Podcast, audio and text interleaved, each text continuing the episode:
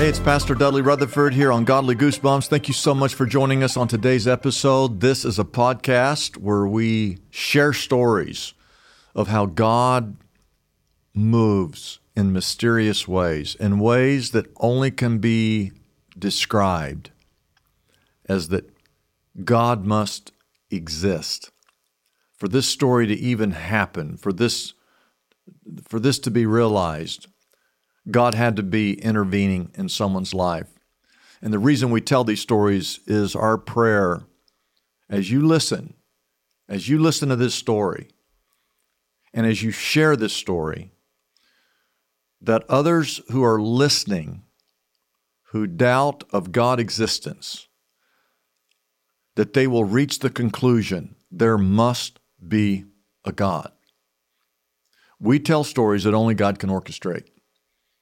So thank you for joining us here. And please, please, please subscribe, follow us on Instagram. And uh, today's story is really a story of freedom. And you're going to find a woman who was probably in the worst situation imaginable. And yet God still spoke to her and God saved her. Her name is Annahita Parsan.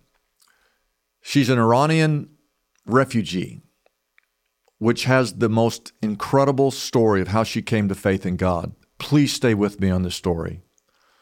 Annahita explains how she survived snow covered mountains, she survived a filthy prison, and she survived an abusive husband as God brought her to faith in Christ.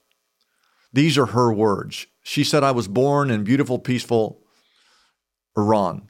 Her life was good, but it got even better when she fell in love. Everybody wants to fall in love. She fell in love, she got married, and she gave birth to her son, a young boy by the name of Daniel. Interesting that it's a Bible name. She said, even the fact that her country was being overtaken by Islamic revolutionaries, it didn't dampen her joy. Like so many people whose lives feel perfect at one time, she had little appetite for God, if any at all. But all of that was about to change. She said, Death came like a thief one morning soon after Daniel was born. She said, My husband was killed in a traffic accident, and in an instant, my life was robbed of joy. She was in shock. She was in denial. And for the first time in her life, her mind turned to God and she asked this question What have I done to deserve this? What have I done to deserve this? She said, In time, the pain dulled a little. She eventually remarried, but from the first night they were, she was together with her new husband, that new husband revealed himself to be a violent, abusive man. Once again, her life was plunged into pain and sorrow. Only this time there was no end in sight. She then gave birth to a daughter, Roxana. But her husband's beatings continued. When he got in trouble with the authorities, she had no choice but to join him as he fled across the mountains into Turkey. She said it was a terrible, terrible journey. They weren't equipped for the snow. Soon her fingers, mouth, and toes were black with frostbite. And then she realized that Roxana was no longer breathing. And her thoughts once more returned to God God, why are you punishing me this way? Nothing is going right. Crouched on the cold ground, she said, My baby Tiny's body hanging limply in my arms. She said, I was at my lowest point ever. I had nothing left with which to fight. I wanted to die. And yet she says, I had no idea that God was right there with me. Hours later, they sat by a fire in the custody of a Turkish police. She got her first real glimpse of God because Roxana was still alive. It was a miracle. Throughout the next four months that they spent locked up in that filthy Turkish prison, God was right there. She said, He kept me safe from many dangers, and I know he was there too in the kindness of a stranger, a businessman who was once imprisoned alongside them, who helped secure their release through Amnesty International. But she says it wasn't until I was far, far away from Turkey that God started to reveal himself to me more clearly. She said one day two men knocked on her apartment door. Did you hear that knock? There was a knock on her apartment door, and they wanted to talk about Jesus. But she said, I was too scared of my husband to talk to strangers. So she didn't talk to him. But the next day they came back, knocked on that door, and she said they handed her handed her a Bible.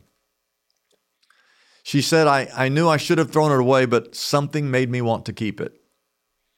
So she hid it where her husband couldn't find it. And the next time, he beat her until her body was bruised and sore.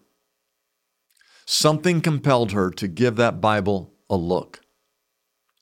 She said she found, she got that Bible, she started to read. She said it spoke to me.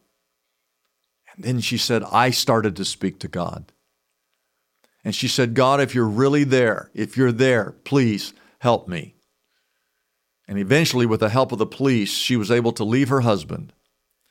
She said, My children and I were relocated to another city and offered emergency shelter by a group of nuns. And she would listen to them as they would talk and sing about loving and following Jesus. Something awakened within her. And she asked this question Could I ever learn to love and trust you too, Jesus? Could I ever learn to love and trust you too, Jesus? Years passed before she had an answer. She was back in Iran, having returned to visit to see a dying relative. And the authorities were suspicious as to why she had left Iran in the first place. She said, I knew I couldn't tell the truth about my escape without facing a return to prison. So after three months of court hearings and interviews, she stood before a judge waiting to hear his verdict. Powerless and desperate, she said, I fully turned to the one who had been beside me throughout it all. I promised God I would give my life to Christ if he could deliver me from this ordeal.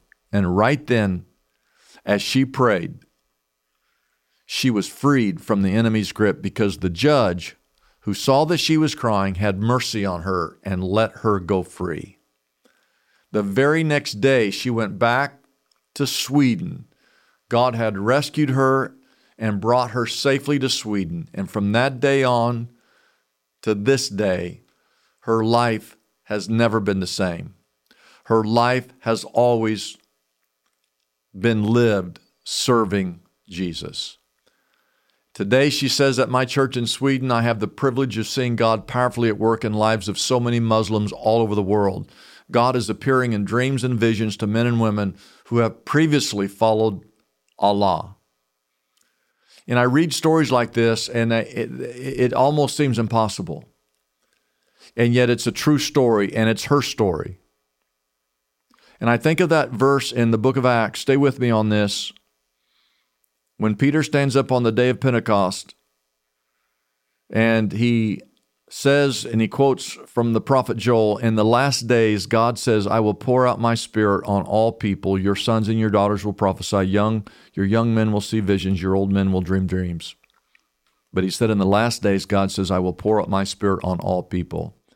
If you know anything about what goes on in the Middle East today, there's so much persecution for believers and Christians alike it's like if you if you even talk about Jesus, they, that there's parts of the world that they'll they'll burn you alive. They'll cut your head off. They'll they will kill you in a in an instant if you share your faith or you are found with a Bible in, in your hands.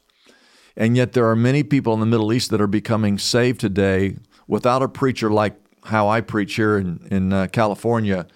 It's God working in the midst of tragedy, in the midst of trials, revealing himself to many, many Muslims all over the world. But going back to our question, how, how do you go from living in an abuse, abusive relationship to being totally set free? There's, listen, only God has the ability to deliver us no matter what we're involved in no matter what situation we find ourselves in. There's a God who loves you, there's a God who cares, there's a God who will deliver. And if you're listening right now and you're in the midst of an incredibly difficult situation, I want to encourage you to go get help, go find a local church, pick up a Bible, start reading it, start praying out to God. Find people who will come around you and walk with you. And as you get down on your knees, you just ask God to reveal Himself to you and you ask God to deliver you. And I believe that God will do that. I want to thank this woman for her story. I want to encourage you to go back and listen to this again. Share it with as many people as possible. I want to thank you for joining us here today on Godly Goosebumps. An amazing story about an amazing woman in a very difficult situation, and yet God still reached her. And if God can reach her, then God can reach you, and God can deliver you as well. Thank you for joining us today on today's episode of Godly Goosebumps.